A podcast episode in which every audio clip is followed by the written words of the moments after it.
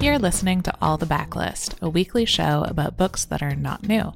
I'm your host, Danika Ellis. This is episode number 448.5, and today I'm going to tell you about a couple of my favorite Sapphic backlist comics. One is horror, one is sci fi. They're both pretty weird and wonderful, and I love them. I always find it a little bit difficult to talk about comics because obviously it's a very different medium than a prose book. And I am someone who is very much text based. I have trouble with visuals, not just in books, but in general. I don't have a very visual mind. I can't really keep pictures in my head very well. And I have trouble talking about the artwork of comics. And that is so much of what they are, obviously. There is the story element, there's the writing element, but I won't pick up a comic unless I like the art. But could I tell you what I like about the art? Very rarely. I always feel like in my normal reading life, I can talk about books, depending on the book and depending on the day, at a sort of university type level. I, I went to university and talked about books. I feel comfortable with that. But when I'm talking about comics, I feel like I'm about six years old, just talking about how I like that the colors are bright. So I feel a little bit limited by that. But I also want to talk about comics because they're one of my favorite things to read. And recently, I have really started to incorporate them more into my reading life, especially between books. They're almost a palate cleanser for me, and they're also kind of my cheat with the library is I check out way too many books from the library. And I'm trying to stop putting so many books on hold when I know I'm not going to read them all and I get really overwhelmed. But if it's a comic, if it's a graphic novel or manga, I think, well, I can squeeze that in. That's going to be so quick to read. I can just read that in between all my other books. So I end up with just stacks and stacks of comics. And I do really get to them most of the time. So they are taking over my reading, and I am really enjoying that. Before I talk about two of my favorite Sapphic Backlist comics, I want to mention that 2024 is the 10th year of the Read Harder Challenge. If you haven't heard about it before, we do this every year, and there are 24 tasks that are meant to expand our reading horizons, diversify our TBRs. And if you want to get recommendations for each task, you can sign up to the Read Harder newsletter. Because it's 24 tasks, it is definitely not too late to sign up you can catch up. A lot of them are really quick, like reading a manga. You can do that, catch up, be on track to finish. And also, you don't have to finish. But you should sign up to the newsletter. We'll keep you informed about not only Read Harder, but other cool reading challenges, readathons, and everything you should know about the bookish internet. Cool things happening all over. If you become a paid subscriber, you get even more recommendations plus community features. I have been writing the Read Harder newsletter and moderating the comments, and I love this community that's built up around it. You get to hang out with other passionate, like minded readers in a cozy and supportive corner of the internet. Also, you get weekly photos of my dog, Scrappy, who is a ridiculous little pit bull. So, hopefully, that's a selling feature. And you can visit bookriot.com slash read harder to sign up. That's bookriot.com slash read harder. Today's episode is brought to you by Flatiron Books, publisher of 888 Love and the Divine Burden of Numbers by Abraham Chang. So, this is an interesting love story. It's great for fans of Tomorrow and Tomorrow and Tomorrow and High Fidelity. It's set in the mid 90s at NYU. And it follows young Wang, who has gotten the advice of love through Chinese numerology from his uncle. So, he believes that he will have seven great loves in his life. And then he meets Irena in 95 And she's like the best. She's brilliant, charismatic, quick witted, funny. They fall in love. But the thing is, she's number six.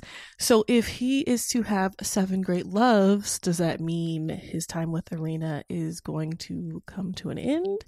So this is a love letter to Western pop culture, Eastern traditions, and being a first generation New Yorker. Make sure to check it out. And thanks again to Flatiron Books, publisher of 888 Love and the Divine Burden of Numbers by Abraham Chang for sponsoring this episode. Today's episode is brought to you by Flatiron Books, publisher of The Familiar by Leigh Bardugo. This is one I'm actually super excited about. I liked Leigh Bardugo's other adult fantasy books, and so I'm really looking forward to this one. It's set in the Spanish Golden Age during a time of high stakes political intrigue and glittering wealth. It follows Luzia, a servant in the household of an impoverished Spanish nobleman who reveals a talent for little miracles. Her social climbing mistress demands Luzia use her gifts to win over Madrid's most powerful players, but what begins as simple amusement takes a dangerous turn. Luzia will need to use every bit of her wit and will to survive, even the help of Guillen Santangel, an immortal familiar whose own secrets could prove deadly for them both. So, The Familiar by Leigh Bardugo is on sale now. And like I said, it's a must read of the season. It's perfect for anyone who loves history, a little bit of magic, a lot of danger. You can get your copy now at leighbardugothefamiliar.com. And thanks again to Flatiron Books, publisher of The Familiar by Leigh Bardugo, for sponsoring this episode. The first title I want to talk about is Eat the Rich by Sarah Gailey, Pius Bak, and Roman Titov. This, I think, would be the perfect book to read on Halloween, but you can really read it anytime. It is about Joey, who is meeting her boyfriend's family, which is always stressful.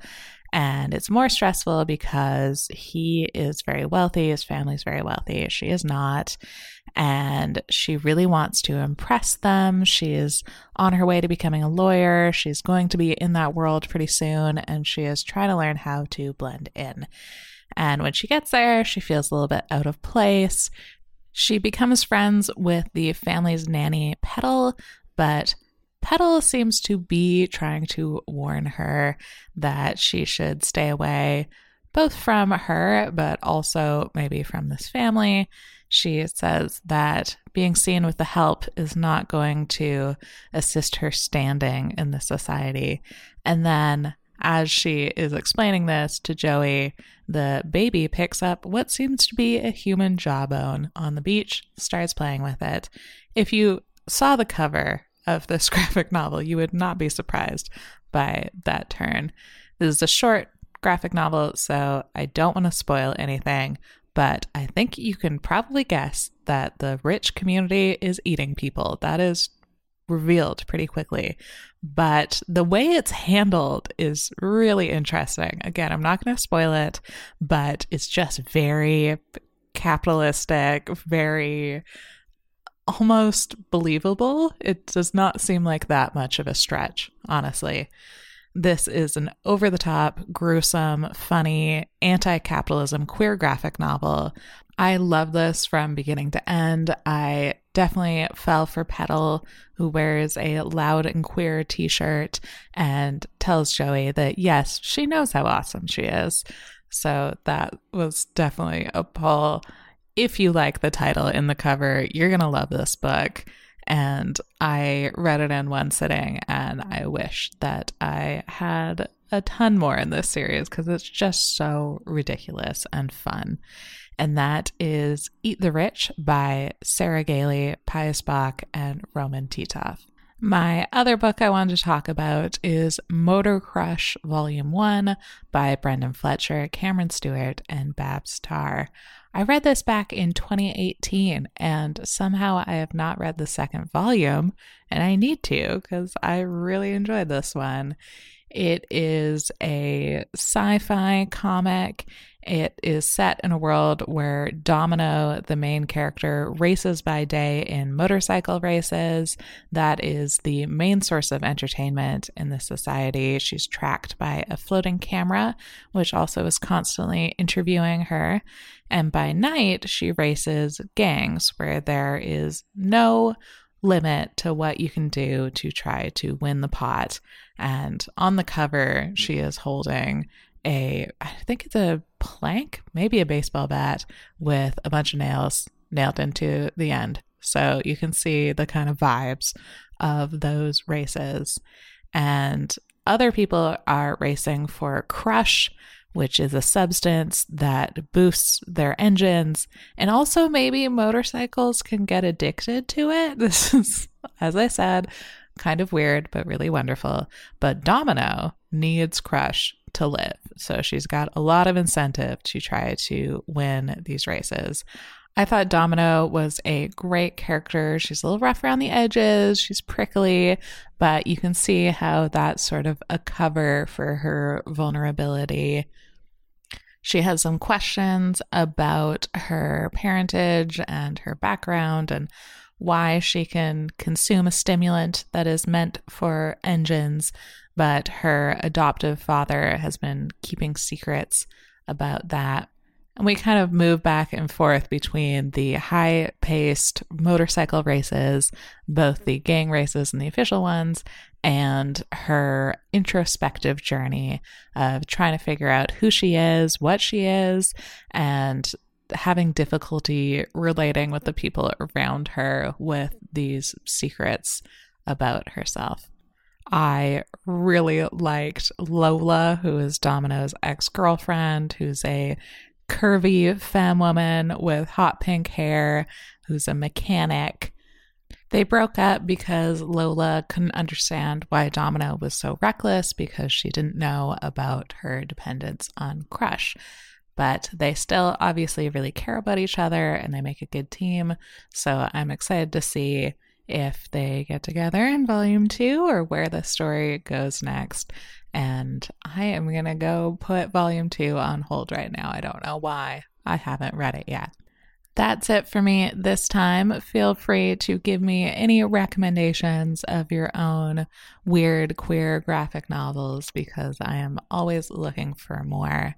Thank you so much to our sponsor. Thank you to our audio editor, Caitlin Brame, and thank you for listening. For more rect or general bookishness, check out bookriot.com. And don't forget to check out our full stable of podcasts at bookriot.com slash listen or just search Book Riot on your podcast player of choice. You can find a list of the books I mentioned today in the show notes by visiting bookriot.com slash all the books. And remember, if you're a fan of all the books and all the backlist and you want to show us some love, please leave us a rating or review on Apple Podcasts or Spotify. We sincerely appreciate your review and they help other book lovers to find us.